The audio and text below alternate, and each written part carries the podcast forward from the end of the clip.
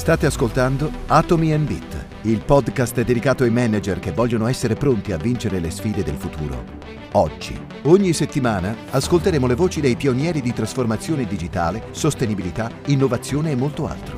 La trasmissione è prodotta in partnership con Manager Italia. La parola al conduttore, Andrea Latino.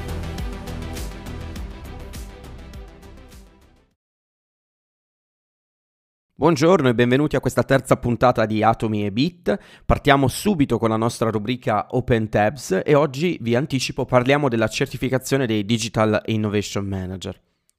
Mai come oggi c'è bisogno di far partire eh, in tutte le aziende una vera trasformazione digitale. L'emergenza Covid-19 ce lo ha dimostrato con tutta la sua durezza, ma anche nella sua efficacia per quanto sia indispensabile e vantaggioso. Tant'è che eh, girava questa immagine su LinkedIn, a mio avviso molto divertente, in cui diceva chi è il responsabile della trasformazione digitale nella tua azienda? E c'erano i classici nomi, l'amministratore delegato, eh, il consiglio d'amministrazione, il CIO e poi veniva fuori appunto Covid-19 con la X, come per dire è stato il Covid a spingere la trasformazione. Ecco, voi lo sapete, Manager Italia è partner della nostra iniziativa di questo podcast e da anni è impegnata nella diffusione della cultura digitale e nella promozione di questa rivoluzione che non può che partire dalla managerialità. Più recentemente è stata una delle organizzazioni incaricate di formare gli elenchi eh, del Mise, quelli famosi per gli innovation manager. E poi, prima in Italia, è quello di cui vi voglio parlare oggi, ha proposto la certificazione del Digital Innovation Manager, eh, che ha affidato ad un ente terzo il leader internazionale della certificazione, CEPAS, che è un'azienda uh, facente parte del gruppo di Bureau Veritas. E ultimissimo, come sapete, è venuto questo podcast, cioè eh, atomi e bit. Ad oggi i Digital Innovation Manager certificati sono una ventina, io stesso mi sono certificato, ma stanno crescendo a vista d'occhio. Eh, per saperne di più e per valutare l'opportunità di farsi supportare da questi professionisti della trasformazione digitale potete contattare Xlabor, la divisione di Manager Italia per il mercato del lavoro manageriale. Quindi buona certificazione e trasformazione digitale a tutti voi.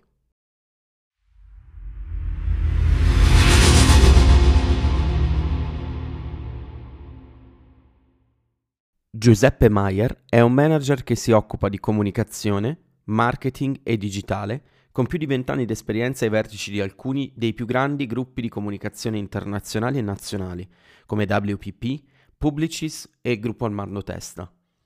Nel 2016 ha dato vita ad Antifragile, una boutique di consulenza digitale che annovera fra i propri clienti realtà come Vodafone, Siemens, Intesa San Paolo e Fastweb, e che investe in realtà che lavorano su tecnologie trasformative come fintech, intelligenza artificiale e benessere digitale.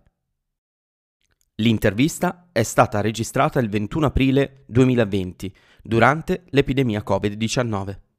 E ora, buon ascolto. Buongiorno Giuseppe Maier, eh, benvenuto, benvenuto ad Atomi e Bit. Eh, siamo qui oggi per fare una chiacchierata un po' insieme su tanti temi diversi. Eh, in particolare mi piace l'idea di, di avere un, un, profilo come il tuo che è un po' diverso rispetto a quelli che sono stati intervistati fino adesso, nel senso che tu, eh, come abbiamo avuto modo di dirci durante la chiacchierata pre-intervista, mi hai detto io ho sempre lavorato nella creatività ma non sono effettivamente un, un creativo. E allora io partirei un attimo da qui a raccontare ai nostri manager il tuo percorso di, carri- di carriera. Quindi come è cambiata l'agenzia creativa che tu hai vissuto dall'interno negli anni, perché hai un, un gran pedigree di, di esperienze da questo punto di vista, e ti chiedo anche già quali sono i trend di cambiamento che vedi nei prossimi anni. Assolutamente, allora sì, sono, sono, fondamentalmente un creativo non creativo, nel senso che eh, tutta la vita l'ho passata avendo a che fare, professionalmente parlando, avendo a che fare con, con dei business che venivano ricreati e ricostruiti di volta in volta. Io ho cominciato a lavorare ormai vent'anni fa ehm, e ho cominciato già da subito nel digitale, negli anni, fine anni 90 per intendersi, e quella era l'epoca in cui la comunicazione ancora era la comunicazione e la pubblicità pre-digitale, in cui per riuscire a fare qualcosa di efficace dovevi andare a comunicare, a raccontare la tua storia su televisione, radio e stampa, fondamentalmente. Canali classici, e, insomma. Esattamente, e anche dal, dal punto di vista di come raccontavi la tua marca, da come raccontavi il tuo brand, il tuo obiettivo era quello di raccontare delle storie il più possibile capaci di impattare qualcuno, di essere rilevante in questo racconto e di intrattenerlo con l'obiettivo poi alla fine di eh, creare un impatto culturale per cui le persone nel momento in cui andavano al supermercato sceglievano il tuo prodotto rispetto a quello di un altro. Ora il problema è che in realtà negli ultimi vent'anni ehm, tutto è cambiato, nel senso che se prima guardavamo la stampa, guardavamo la tv, ascoltavamo la radio, adesso facciamo 500 miliardi di cose. Ascoltiamo un podcast, per esempio, guardiamo un video su YouTube, per esempio, andiamo sul sito internet, andiamo sul mobile, quindi le opportunità di interazioni fra le persone e le marche sono enormemente aumentate, eh, enormemente frammentate anche. Ci sono tanti colleghi che hanno qualche anno più di me del mondo della pubblicità che ogni tanto mi guardano e dicono è tutta colpa vostra che avete portato il digitale nel nostro fantastico mondo, perché una volta era più facile, una volta prendevi una grande campagna, una grande idea, la mettevi in televisione, in televisione la vedevano tutti, tutti fondamentalmente. Certo e a quel punto era più semplice. Oggi noi abbiamo invece su Facebook eh, ogni giorno eh, più o meno 36 milioni di italiani, ma ognuno di loro vede un contenuto diverso, ognuno di loro vede una, una, anche una pubblicità diversa. No? Per cui certo. questo, questo, tema ha, fatto cambiare tanto il modo in cui la, la, comunicazione e il marketing riesce ad essere efficace e inevitabilmente sì. ha portato anche le aziende a cambiare, eh, le agenzie a cambiare. Ehm, io faccio sempre l'esempio della trasformazione digitale che è avvenuta nel mondo delle agenzie pubblicitarie per mm-hmm. spiegare per quale motivo anche le aziende dovrebbero cambiare. No?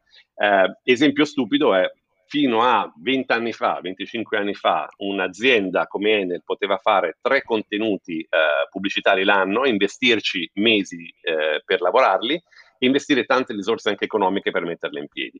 Oggi quei tre mm-hmm. contenuti sono diventati 3.000, almeno 3.000, Certo. I tempi sono più o meno sempre gli stessi, quindi dividi, devi dividere il tempo per questi 3.000 contenuti, quindi è tutto molto compresso, e il budget è lo stesso. Per cui certo. è, è indubbiamente non puoi farlo come facevi prima, non puoi pensare di dedicare le stesse attenzioni ai singoli output che vai a creare come veniva fatto prima. Quindi questo e, è il primo aspetto molto rilevante. Certo.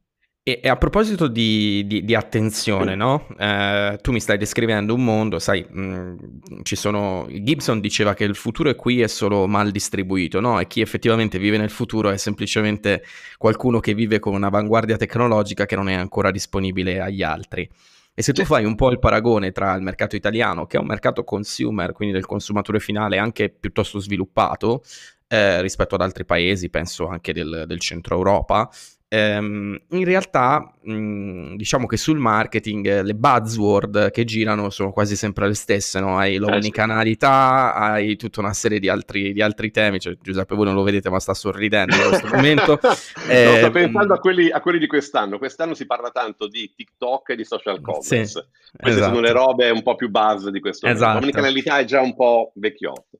E io invece, sentendoti parlare, mi torna in mente il mio, il mio, buon vecchio cavallo di battaglia, che è l'esperienza consumatore personalizzata di massa, che è quella che tu hai, hai descritto, che oggi si fa col targeting ADV, mentre sui, eh, quindi con la pubblicità mirata, mentre sui cosiddetti touch point proprietari, quindi per intenderci, per chi dei manager che ci ascolta lavora nel B2B, eh, si parla per esempio del sito web oppure dell'e-commerce, dell'e-commerce privato per, per i buyer e così via eh, diciamo che su, pur esistendo le tecniche, delle tecniche, per esempio il dynamic text replacement o il content replacement, eccetera, eccetera, su queste cose si fanno investimenti pressoché zero. Ma al netto di questa considerazione, eh, che, che, non è proprio banale, eh, mi, ver- mi, verrebbe da dire, mh, mm, ma quindi la risorsa più scarsa non è più il tempo, è l'attenzione del consumatore.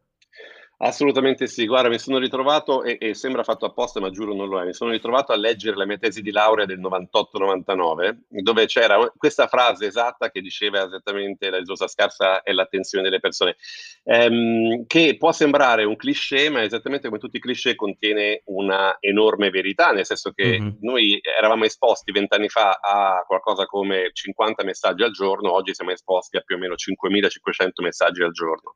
Um, la criticità complessità da un punto di vista aziendale diventa riuscire a orchestrare questa complessità, no? Certo. Uh, perché mentre prima potevi in qualche modo contare sul fatto che le persone um, fossero esposte al messaggio quando lo vuoi tu, come lo vuoi tu. Io mm-hmm. l'esempio che faccio sempre è Coca-Cola. Mm, forse uh, sei troppo giovane per ricordarlo o, o, magari lo hai visto, ma c'era uno spot molto bello degli anni Ottanta di Coca-Cola con le persone su una collina che cantavano insieme, eh, vorrei cantare insieme a voi, Magica Armonia, una roba simile. E c'erano tutte queste persone su questa collina con in mano una bottiglia indirizzata ovviamente verso la telecamera e, eh, e, come dire, è come se dicessero in qualche modo il mondo sarà un posto migliore se soltanto consumiamo questo prodotto. Questo è un tema secondo me importante, vorrei approfondirti da due punti di vista. Il primo sulla Vai. tecnologia. Sono d'accordissimo che la tecnologia è fondamentale, attenzione che noi spesso, noi intendo gli esperti, fra virgolette, mm-hmm. o mhm. comunque i consulenti digitali, tendiamo a sopravvalutare un po' la tecnologia. Uh, ti faccio un esempio, uh, nel 1800, fine 1800, in, in, a New York arrivarono i primi ascensori e li produceva già l'azienda che si chiama Otis, che ancora adesso è uno mm-hmm. dei leader di mercato. Questa azienda aveva prodotto i primi ascensori per gestire i department store, quindi andare da un piano all'altro. E beh, mm-hmm. dopo i primi esperimenti su, questi, su questa nuova tecnologia, avevano scoperto che la gente sbroccava. Cioè le persone non erano abituate ad andare da un piano all'altro velocemente e quindi la tecnologia che avevano messo in piedi, che era efficiente, eh, mandava da, una, da un piano 1 a un piano 4 in due secondi, ma le persone sbroccavano perché non capivano come era possibile andare da una parte all'altra, la porta si chiudeva, si apriva e c'era un altro mondo. Quindi la soluzione in quel caso qual è stata? Riconoscere che c'è una tecnologia molto molto forte, ma ridurre il suo impatto per essere coerente con quello che la società è in grado di accogliere. Questo è un primo aspetto. Un secondo aspetto che secondo me le aziende non stanno ancora considerando abbastanza è che non c'è più spazio per considerare le persone a cui mandiamo un messaggio unicamente come consumatori. Eh, mm-hmm. Quello spot di cui raccontavo prima, Coca-Cola, l'unico ruolo che veniva dato alle persone era quello di consumatori, cioè tu entri in relazione con la marca solo perché sei un povero svantaggiato che ha bisogno di uh, essere elevato, grazie all'acquisto del mio prodotto io ti elevo a qualcosa di meglio di quello che sei. In realtà mm-hmm. quello che stavi raccontando prima te, cioè la possibilità di avere un sito internet, la possibilità di avere un collegamento diretto con le persone, stanno abilitando la crescita di tutta una serie di brand. Penso in Italia a aziende come Velasca, mm-hmm. aziende come Kite che vende lingerie online, che uh, sono le cosiddette direct to consumer. Um, mm-hmm. Le direct to consumer sono le marche che riescono a coinvolgere le persone non soltanto nel processo di uh, marketing, ma volendo intendere il processo di marketing in modo più largo, dal momento dell'immaginazione, della creazione del prodotto fino alla sua delivery. Ecco, lì c'è effettivamente un'enorme opportunità nel senso che riuscire a pensare un prodotto insieme a quelli che poi lo compreranno, beh, ti, ti, agevola tantissimo quando poi devi andare a fare mercato, piuttosto che invece non realizzare tutto il tuo studio, le tue valutazioni, i tuoi progetti mette il prodotto sul mercato e poi scoprire che nessuno lo compra. No? Certo, mi, mi, mi, colpisce molto quello che dici perché poi eh, mi ricorda un po' le, le metodologie di, che vengono utilizzate più, più, frequentemente oggi, non sempre, ma abbastanza frequentemente di co-creazione, per esempio quando ci sono attività di consulenza co- tra il cliente appunto e, e il consulente tantissime metodologie, quasi tutte derivate dal design thinking. Mm, mi viene da pensare però che c'è anche un'enorme opportunità, diciamo, a monte al netto della, della comunicazione, del fatto di andare appunto direct to consumer, cioè direttamente al consumatore, eh, che è quella fondamentalmente di recuperare una marginalità anche in termini di, di business model rispetto al, diciamo, alla tassa del canale distributivo, che per certi ovviamente settori è fondamentale, ma andiamo verso un'epoca di, di forte disintermediazione in cui la tecnologia abilita anche appunto questo genere di modelli e io personalmente faccio coming out, sono un grandissimo fan dei, dei ragazzi di Valasca, non soltanto perché hanno, perché hanno praticamente la mia età, eh, ma, ma, soprattutto perché si sono costruiti un modello secondo me estremamente interessante ed estremamente anche ben raccontato. E sul tema del racconto sul tema del racconto, io ti volevo un attimo, eh, diciamo, ingaggiare. Quindi ti chiedevo all'inizio quali sono secondo te i temi de- di cambiamento dei prossimi anni. Si è parlato tanto di storytelling, che poi mm, è, è il racconto fondamentalmente, cioè il racconto di identità di marca. All'interno, però, tu dicevi di, di un mondo in cui non, non, è che io ti dall'alto ti guardo e ti elevo grazie al consumo del mio prodotto, ma ti rendo eh, partecipe di esperienze. È proprio yes. questo il tema del futuro, il tema delle esperienze.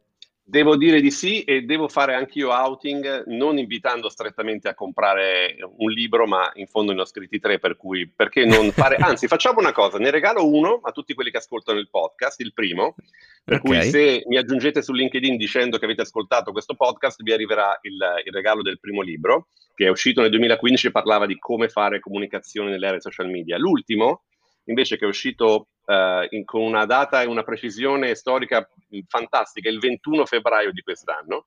Um, esatto, è stato un momento molto importante. Si chiama Branding by Design uh, e um, c'è un giornalista della RAI che addirittura ha detto che è stato profetico, nel senso che parla in qualche modo di come le marche devono um, interagire con i momenti di grande cambiamento e di grande crisi. Mm-hmm. E c'è questo aspetto che secondo me è molto importante, che eh, va anche oltre lo storytelling, nel senso che um, storytelling vuol dire creare dei contenuti estremamente rilevanti, estremamente impattanti da veicolare sui strumenti di comunicazione tipicamente più di massa, quindi televisione, mm-hmm. radio e ci mettiamo dentro anche Facebook, che oramai comunque è uno strumento di massa. Mm-hmm. Ma poi c'è un altro modo di costruire la marca che è dal basso, ehm, che è leggermente diverso, nel senso che il ragionamento che dicevamo prima della quantità di interazioni possibili fra persone e marche deve essere in qualche modo orchestrato e l'orchestrazione sta nel capire che le esperienze dei nostri clienti, delle, delle persone con cui entriamo in relazione, non sono nient'altro che la somma delle interazioni che queste persone hanno con noi. Per cui certo. se nella fase pre-digitale noi lavoravamo con l'obiettivo di avere la share of voice più alta, quindi farci ascoltare rispetto ai competitor. Adesso il lavoro grande è la share of time, cioè dobbiamo mm-hmm. spingere le persone a passare più tempo possibile con la nostra marca, anche al di fuori dei processi di consumo. E quello che in qualche modo nel libro provo a raccontare è che questa cosa che vuol dire non più tanto fare marketing, ma forse fare enabling, Uh-huh. la vediamo già da, tanti, da tante marche. I, I, nomi più tradizionali, più grandi possono essere Apple, possono essere uh-huh. Nike. Pensa, Nike, per esempio, continua a dire a livello alto di storytelling just do it, ma a uh-huh. livello delle interazioni, delle esperienze ha creato Nike Plus, Nike ID, certo. la Nike uh-huh. Community, tutti quegli uh-huh. strumenti che consentono di orchestrare i rapporti di marca. E se ci pensi, anche Velasca è simile. Nel senso che da un punto di vista ti ha portato a una narrazione dell'italianità, della tradizione, uh, di tutti quelli che sono i valori del loro prodotto, ma poi hanno anche questo share of time del loro sito, con i loro contenuti, con il loro blog che racconta anche il processo produttivo, racconta da dove arrivano gli artigiani, quindi certo. c'è una valorizzazione importante di questa parte dal basso che spesso viene fraintesa come semplicemente, vabbè, ho fatto il sito internet. No, invece è, è proprio la parte sulla quale oggi si costruisce la, la, perché sai, se oggi Nike facesse soltanto il just do it dall'alto e non facesse anche la parte sotto, semplicemente non sarebbe credibile, no? Per cui Chiarissimo. si perderebbe e, un pezzo. E io mi aggancio qui al, al, discorso che stai facendo adesso sulla costruzione di, di comunità, no? Ehm, fondamentalmente noi stiamo vedendo in questo periodo ci sono tante ricerche che riportano che la scelta di un prodotto da parte del consumatore, è, soprattutto in un periodo come questo, come questo che stiamo vivendo di, di pandemia, eh, è determinato moltissimo dall'impatto che la marca eh, mm dimostra rispetto alla comunità in cui opera. Quindi non è un banalissimo tema di corporate social responsibility, considerando che questi temi sono tutto tranne che banali. La domanda che io ti voglio fare, però, non è eh, di. Eh, diciamo, rinforza il convincimento che il, il, il diciamo, il, eh, il dare indietro alla comunità per un'azienda sia fondamentale. Io ti voglio chiedere una cosa molto più brutale ti voglio chiedere, un'azienda che fa comunicazione in un periodo di pandemia, che deve raccontare quello che fa, come evita il rischio marchetta? Eh, non, è, non, è, banale, ti direi c'è un rischio marchetta da una parte e il rischio di non essere contestuale, cioè di non essere nel momento dall'altra. Credo uh-huh. che in entrambi, in entrambi, i casi poi alla fine il rischio grande è quello di non essere percepiti come vicini, perché mm-hmm. che tu ti comporti come una marchetta o che tu ti comporti come se nulla fosse, ti fai percepire come lontano dai problemi delle persone. Ma mm-hmm. allora, quello che credo profondamente, eh, ed è il concetto alla base del, dell'idea di branding by design, è che in un mercato in cui le persone sono sempre più digitali, io lo chiamo post digitale, perché mm-hmm. siamo già in una fase nella quale il digitale è dovunque e questa, certo. questa, questa crisi ha fondamentalmente accelerato questo cambiamento, per cui il digitale di fatto è dovunque. Allora, in un mhm. contesto simile in cui viviamo costantemente in real time, eh, la marca non può non comportarsi come una persona. Ora, in ogni relazione che noi abbiamo, ci sono quelle persone con cui abbiamo piacere di stare, con cui vogliamo mm-hmm. andare a mangiare fuori, con cui vogliamo prendere un bicchiere di vino, e quelli che invece sappiamo sono dei, eh, con tutto il rispetto per la categoria, solo dei venditori. Um, mm. Il migliore venditore non è la persona che ti vende qualcosa, ma è la persona con la quale tu hai piacere di stare. No? Per certo. cui, by the way, riuscirà anche a venderti un prodotto. E allora certo. l'idea alla base di branding by design è che per evitare l'effetto marchetta, Uh, se il brand assomiglia di più a una persona, l'attività di branding deve risultare in cercare quali sono i caratteri di uh-huh. quella persona capaci di comunicare nel migliore dei modi possibili la tua, la tua, presenza e la tua offerta anche sul mercato. Ci sono otto caratteri che poi descrivo nel libro, che sono il carattere empatia, l'inclusività, l'empowering, essere personali, essere uh-huh. adattivo, autentico, affidabile e rilevante. Ora, ogni marca può trovare il suo mix di questi otto caratteri, quindi magari questi puntare fattori, più certo. sul carattere dell'autenticità piuttosto che su quello della rilevanza, ma è fuori di dubbio che in un mondo post-digitale, appunto, non hai la possibilità, non ti puoi permettere solo di raccontare una storia senza poi essere anche autentico, non puoi raccontare il tuo messaggio senza questo messaggio dia anche un po' di empowering alle persone, che le abiliti a fare qualcosa e non puoi essere ehm, sul mercato senza essere rilevante. Ora, spesso questa cosa viene fraintesa con purpose. Io, a me piace moltissimo la definizione di purpose, però credo che rilevante sia più corretta, ma per un solo motivo, perché avere una purpose è, è fondamentale, ma può essere non rilevante. La mia purpose può essere quella di io voglio sbarcare su Marte nei prossimi dieci anni, ma se per il mio mercato, se per le mie persone quella, quella missione, quell'obiettivo non è rilevante nella propria quotidianità, non, non attacca da nessuna parte.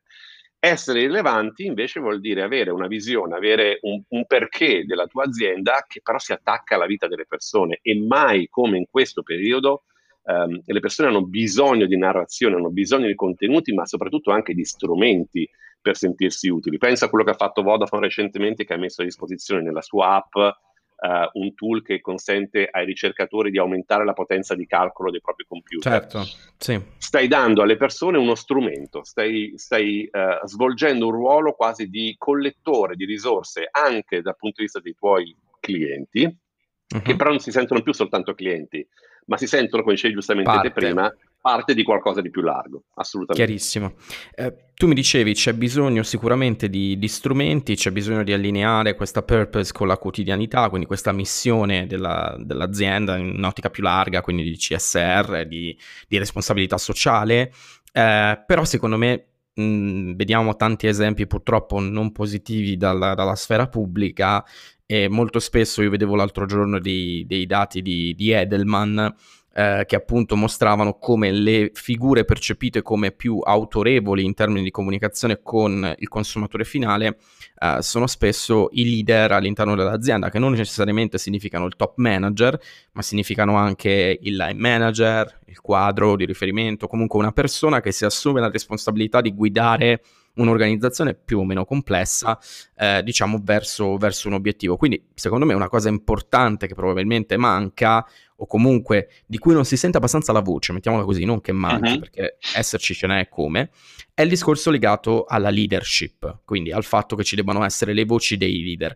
E questo podcast ha un po' la caratteristica di provare ad essere a tempo negativo, no? Quindi ho ritorno sull'investimento positivo per chi ci ascolta. Quindi ogni volta cerco di mettere una domanda che abbia un po' di concretezza e ti chiedo uno sforzo particolare qui, ti ho riservato un colpo gobbo per, per la fine, eh, poi, lo, poi, lo, ascolterai, eh, però per tutti i manager che ci ascoltano io ti vorrei chiedere tre consigli chiave per comunicare efficacemente in questa fase e per avere la propria leadership di pensiero e di azione riconosciuta.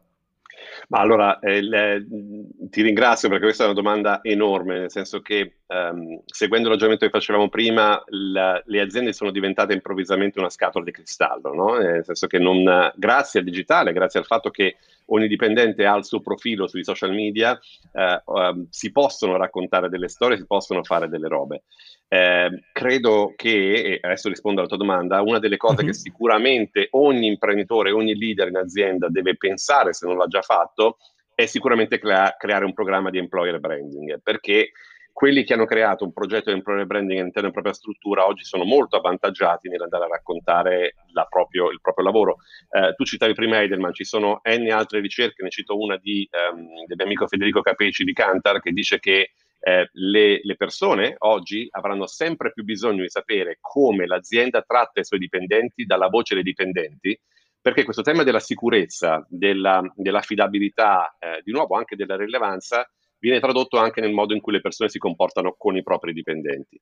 Quindi ogni, singolo, uh, ogni singola persona, ogni singolo manager in azienda può fare sicuramente qualcosa anche in questa fase per rafforzare anche il suo posizionamento sul mercato da un punto di vista di voci. Eh, e io tendo a sintetizzarlo perché sono un pubblicitario triste, quindi devo avere lo slogan per ogni cosa. E quindi per me è vai, il DAI. tre cose, vai, vai, vai. DAI, e il DAI è ehm, dare, agire, innovare, cioè eh, donare il proprio tempo. C'era un, un Edhunter, ieri ho visto una, un post su LinkedIn molto bello di questo Edhunter che diceva in questo periodo io ho un po' di tempo in più, lo voglio donare a quelli che magari sono in una fase professionale difficile proprio a causa della quarantena. Quindi se avete bisogno di mentorship, io vi offro i miei slot di 30 minuti in cui fare del mentorship. Questo mm-hmm. ti posiziona, ti dà effettivamente valore e ti accredita sul mercato. Agire, e qui faccio di nuovo una piccola marchetta, io eh, in questo periodo mi sentivo in bisogno di avere una condivisione con qualcuno e siccome uno dei momenti di, di, di più intimi per me è il bicchiere di vino che, vivo, che bevo con le persone a cui voglio bene, ho creato questa cosa che è un bicchiere di vino con ogni sera di giorni lavorativi e basta alle 7 su Instagram, nei quali ho invitato amici, parenti, cugini, persone che per me sono interessanti, con i quali no, condividere un pensiero. Io mi trovo arricchito e tutte le persone anche intorno a me, nella mia rete sociale, si trovano arricchite. La terza cosa è, eh, se vuoi, usare questo tempo per innovare, per aggiornarsi. Ci sono tantissimi corsi online di tantissima natura diversa.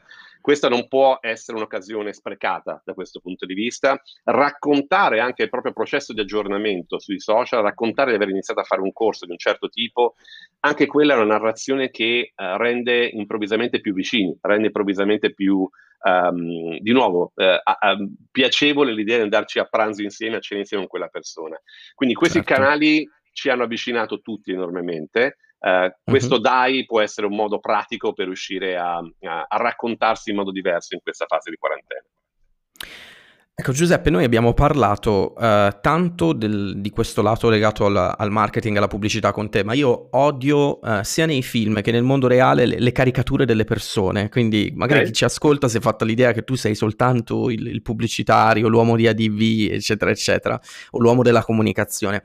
Io invece vorrei rendere palese a chi ci ascolta il fatto che tu hai una passione che è quella per, mm-hmm. per il fintech.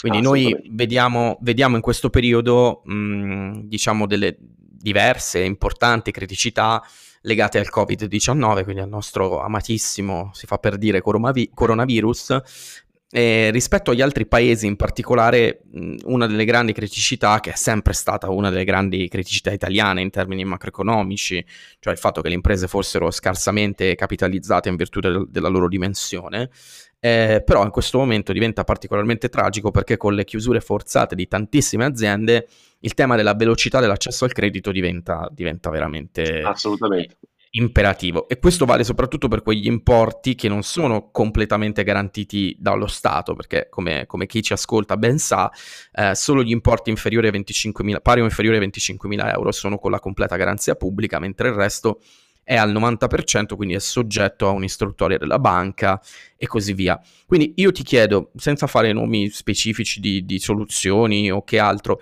qual è il ruolo che può avere il fintech nel, uh, diciamo, accompagnare, quindi mettersi al fianco del sistema bancario oppure eventualmente, perché qui non ci nascondiamo dietro alla potenziale disruption, di sostituirlo nel caso? Guarda, ti, credo che sia un, un, tema enorme ed estremamente interessante. Non posso non fare nomi per, per, perché ho bisogno di chiarire un po' quali possono essere le alternative. Ehm, eh, secondo me il fintech anche come parola crea un po' di distanza. Insomma, anche le parole sono ovviamente importanti in questo, in questo percorso strano. Di sicuro la parola che ehm, hai usato per descrivermi, e io ti ringrazio infinitamente, cioè la creatività, è qualcosa che anche in ambito finanziario eh, può e deve essere uno strumento importante. L'esempio più eh, ricorrente che sto facendo in questi giorni nei miei contatti, i miei amici, è un ristorante qui di Milano che si chiama Erba Brusca, che ha dovuto chiudere come tanti altri ristoranti a Milano e che però il giorno dopo ha cominciato a dire ok, eh, preno- vendo le prenotazioni per quando potrò riaprire. Quindi mm-hmm. costerebbe 70 euro un brunch all'erba brusca, ma se lo compri oggi e lo usi quando potrai usarlo, sono 50 euro. Beh, già questo vuol dire essere creativi, vuol dire certo. avere un flusso di cassa positivo in un periodo in cui tutti quanti sono chiusi.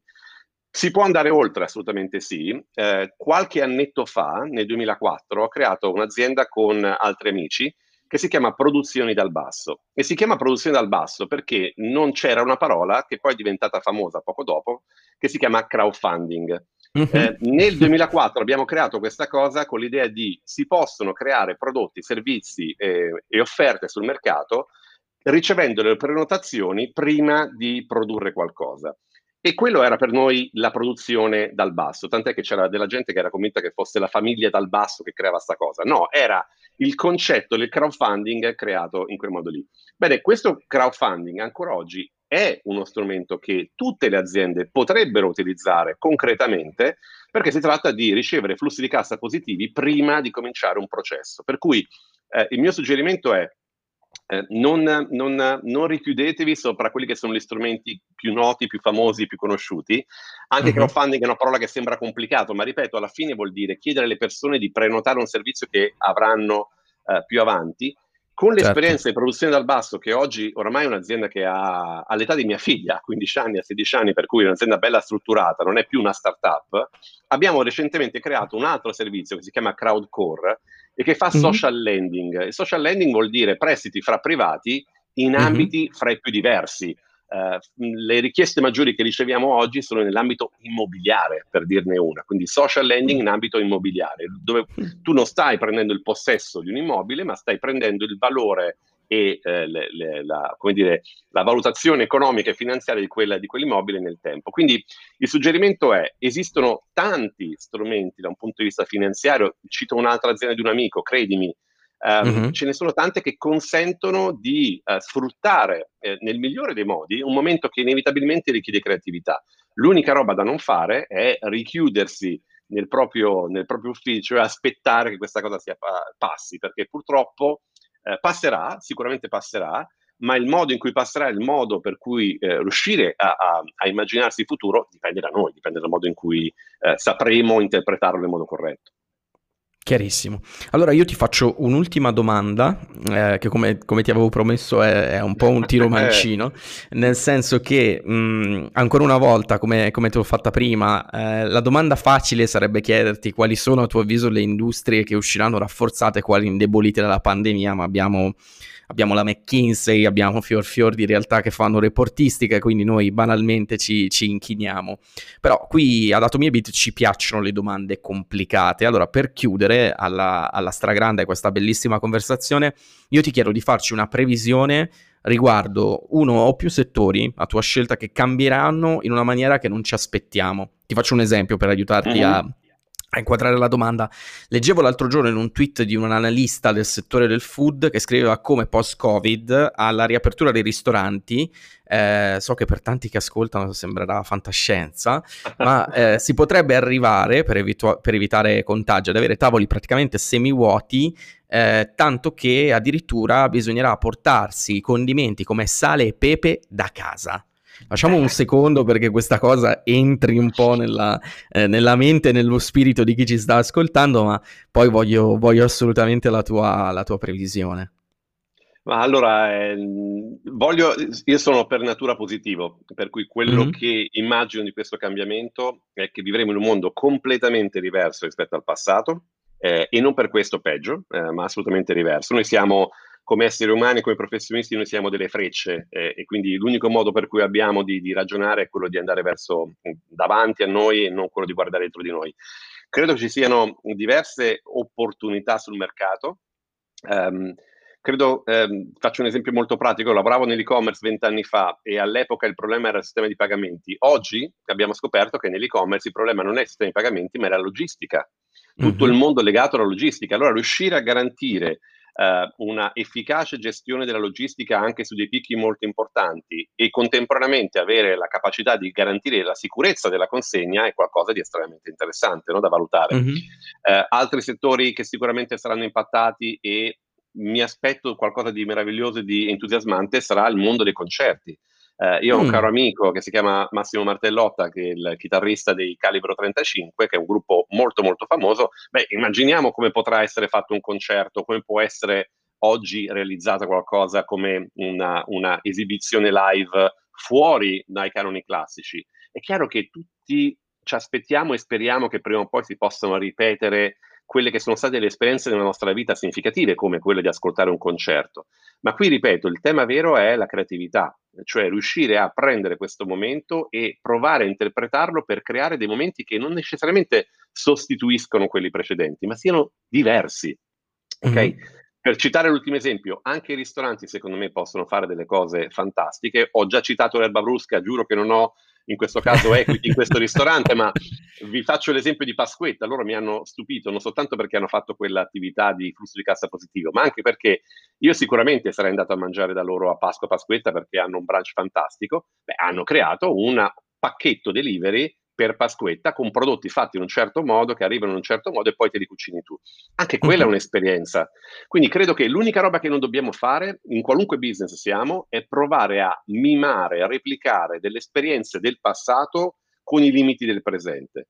Mentre invece quello che è una enorme opportunità per tutte le industrie, ci metto dentro anche il turismo, che so che può sembrare quella oggi più assurda, ma per tutte le industrie è reinterpretare una normalità offrendo qualcosa che prima non si poteva offrire o non avresti voluto offrire. Eh, questa, questa scelta può essere una scelta veramente molto interessante. Il digitale è lì che ci dà tutta la possibilità del mondo per testare queste offerte, quindi per verificare se nel mercato c'è o meno interesse per quello che possiamo offrire e quindi tutto sta a noi, tutto sta a provare, testare e immaginare nuovi prodotti, nuovi servizi per quelli che sono clienti che sono comunque innamorati della nostra azienda e che non vedono l'ora di tornare a avere relazioni con noi. Fantastico, quindi la parola chiave che è stata di questa intervista è creatività e con questo inno all'invenzione, alla relazione, alla costruzione di esperienze noi chiudiamo questa intervista oggi. Io ti ringrazio molto Giuseppe e ti auguro una buona settimana. Grazie a voi, buona giornata. Grazie per aver ascoltato la trasmissione. Per contattarmi scrivetemi ad andrealatino.icloud.com se questa puntata vi è piaciuta, iscrivetevi al podcast tramite Apple Podcast, Spotify, Google Podcast o da qualunque altra piattaforma da cui ascoltate i podcast per non perdere nessun'altra puntata. Vi saremmo davvero grati se ci lasciaste una recensione su Apple Podcast. Ci aiuterete così a raggiungere un pubblico più ampio. In alternativa, potete consigliare la trasmissione ad un amico o ad un collega. Lo show è prodotto in partnership con Manager Italia. Un ringraziamento ad Enrico Pedretti e a tutta la sua squadra ad Andrea Piovan, che ci ha prestato la sua voce per la sigla, e a Muriel Di Dio. Questo è Atomi e Beat, il podcast per i manager che vogliono vincere le sfide del futuro oggi. Alla prossima puntata!